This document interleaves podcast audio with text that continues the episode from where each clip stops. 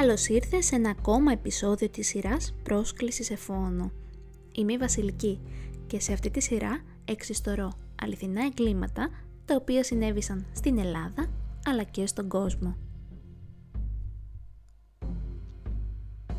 Μετά από απουσία κάποιων μηνών επιστρέφω δυναμικά με το πρώτο επεισόδιο για το 2022 να είναι αφιερωμένο στις βιτριολίστριες της Ελλάδας, τις γυναίκες εκείνες που επέλεξαν το καυστικό αυτό υγρό ως μέσο εκδίκησης. Το βιτριόλι ήταν εύκολα προσβάσιμο καθώς χρησιμοποιούταν ως καθαριστικό.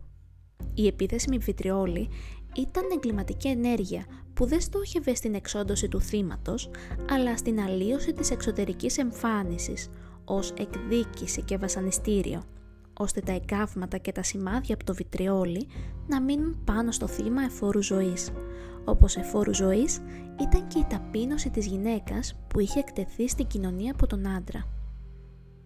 Οι πρώτες Ελληνίδες βιτριολίστριες έκαναν την εμφάνισή τους τη δεκαετία του 30. Στις περισσότερες υποθέσεις, το μοτίβο ήταν κοινό. Το θύμα ήταν ένας κακοποιητικός σύζυγος, ένας άντρας που είχε τάξει γάμο και είχε αθετήσει την υπόσχεσή του ή πιο σπάνια μια ερωτική αντίζηλος.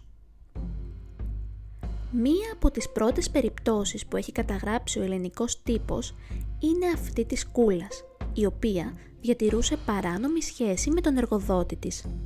Ο Ασημάκης την είχε τάξει σε γάμο και όταν δεν τήρησε την υπόσχεσή του, εκείνη τον εκδικήθηκε λούζοντάς τον με βιτριόλι.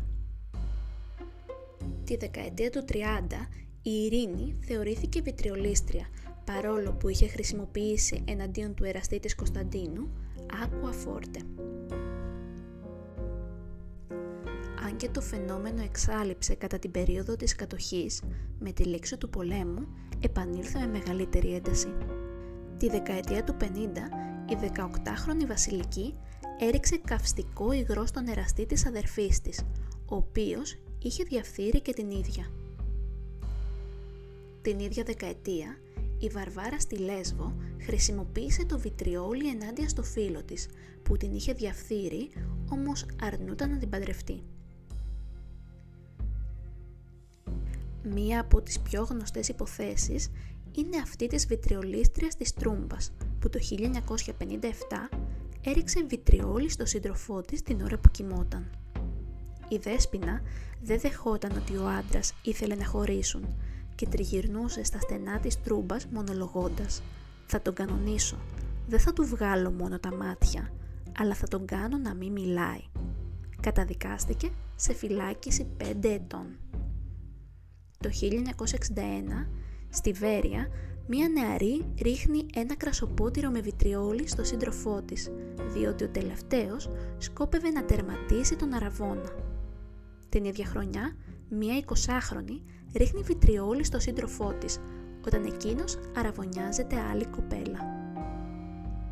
Το 1963, μία 28χρονη εκτοξεύει βιτριόλι κατά του φίλου της για να τον εκδικηθεί επειδή εκείνος την παραμελούσε.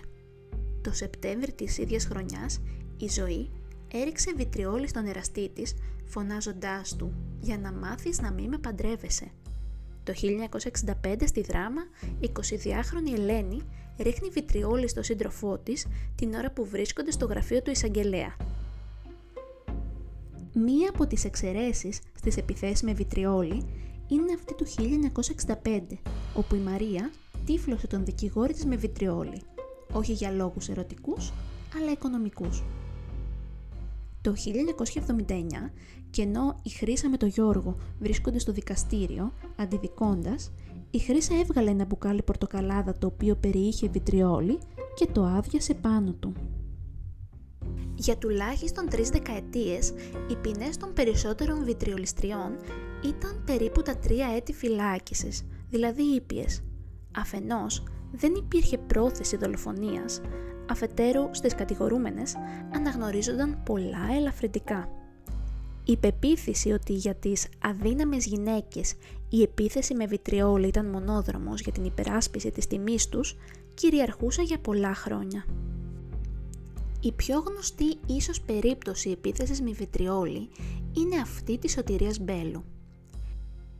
Η άσημη τότε κοπέλα είχε παντρευτεί σε ηλικία 17 ετών έναν άντρα βίαιο και μέθησο. Οι ξυλοδαρμοί, πέρα από πληγές και μόλοπες, οδήγησαν και σε μία αποβολή. Η αποκάλυψη ότι ο σύζυγος την απατούσε ήταν η σταγόνα που ξεχύλισε το ποτήρι. Τότε, πάνω σε έναν καυγά, το 1937, η Μπέλου του έριξε βιτριόλι στο πρόσωπο. Καταδικάστηκε σε τρία χρόνια φυλάκισης, όμως λόγω καλής διαγωγής έμεινε στη φυλακή μόλις έξι μήνες. Επηρεασμένος και εμπνευσμένος από την υπόθεση της σωτηρίας Μπέλου, το 1950 ο Βασίλης Τσιτσάνης συνθέτει το τραγούδι «Το Βιτριόλι». Κίνδυνος θάνατος για πάρτε το χαμπάρι, καινούρια μέτρα οι γυναίκες έχουν πάρει και όποιος τον έρωτα σωστά δεν περπατήσει, ένα μπουκάλι βιτριόλι θα αντικρίσει. Στίχη βγαλμένη από την κοινωνική πραγματικότητα εκείνης της εποχής.